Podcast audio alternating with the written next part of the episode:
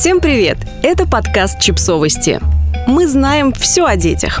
Как научить детей безопасно пользоваться интернетом? Таня Дмитриева, секс-просветительница, соосновательница Kinky Company, секс-терапевтка, педагог и мама подростка, рассказала, с чем дети могут столкнуться в интернете, как защитить их от агрессии и нежелательного контента, и нужен ли для этого жесткий контроль. От чего защищать ребенка в интернете? Кибербуллинг. Рисков в интернете и для взрослого, и для ребенка масса. Один из самых распространенных – кибербуллинг, травля, угрозы, шантаж, издевательства и другие виды психологического насилия. В отличие от травли в реальном мире, цифровая может быть круглосуточной. От нее практически нереально скрыться. Она порой наносит ментальные травмы даже взрослым, но они могут защититься и ответить. Ребенок – нет. Незнакомцы, преследующие свои цели.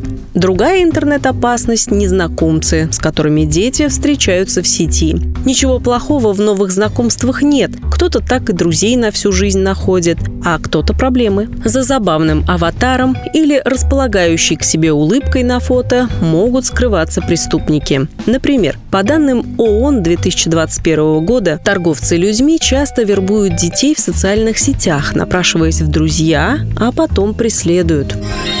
Секс-контент. Еще одна ловушка интернета – секс-контент – в большей степени опасной именно для ребенка. Каждый третий тинейджер сталкивался с порнографией, по данным Фонда развития интернета. А среди детей младшего возраста каждый пятый признался, что уже видел порнографический контент. При этом средний возраст знакомства с такими видео и изображениями составляет примерно 8 лет. Кроме этого, ребенок может столкнуться с сексуализированными домогательствами в сети. Как уберечь ребенка от опасностей в сети?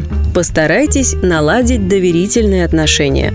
Первый и главный принцип подготовки ребенка к столкновению с интернетом, его возможностями и опасностями – доверительные отношения. В этом случае, если ребенок наткнется на что-то психологически травмирующее, он сам вовремя расскажет об этом родителям. Родители поддержат его и помогут. Дети делятся тем, что происходит в их жизни, когда чувствуют себя безопасно, и между ними и родителями налажена открытая коммуникация.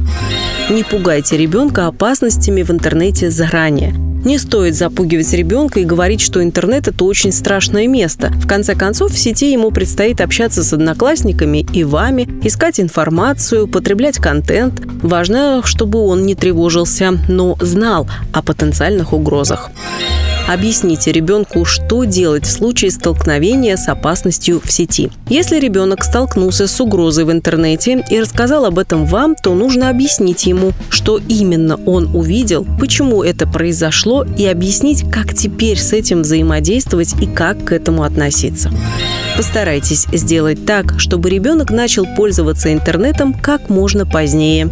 Лучше, если первый выход в сеть случился тогда, когда ребенок уже имеет начальные знания о том, как функционирует это пространство и что не все действия в нем могут быть безопасными. Если нет обоснованной потребности в этом, вроде школьных заданий, то до 7 лет ребенку лучше и не становиться интернет-пользователем. Проверяйте, что смотрит в интернете ваш ребенок и говорите с ним об этом. Родителям стоит активно следить за тем, что смотрит в интернете ребенок младшего возраста. Периодически просматривайте историю браузера и смотрите, на какие сайты заходил ребенок. Можно также использовать ограничительные меры от провайдеров и телеком-операторов. Некоторые из них даже дают статистику, что пользователь искал, что и как долго он смотрел. Старайтесь получать от ребенка обратную связь. Узнавайте, что он увидел в интернете, что его удивило и что заинтересовало. Особенно это важно, когда ребенок только начинает пользоваться интернетом. Если вы увидели что-то, что требует внимания, поговорите с ним об этом. Как научить ребенка цифровой грамотности?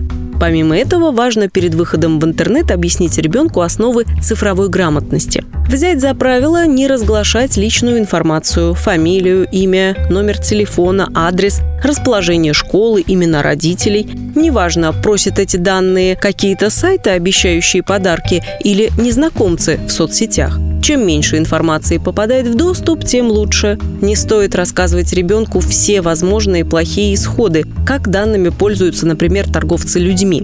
Просто донесите, что это небезопасно, что разглашение личной информации может нанести вред ребенку и его близким. Научите ребенка с осторожностью контактировать с незнакомцами и не общаться онлайн с взрослыми неизвестными людьми. И, возвращаясь к предыдущему пункту, не делиться ни с кем личной информацией. Даже если кажется, что это сверстник, с которым очень интересно общаться. Самим родителям стоит периодически просматривать контакты ребенка, если ему 7-10 лет и меньше. Научите ребенка общению с агрессорами. Им нельзя отвечать, не оправдываться и защищаться, не нападать в ответ.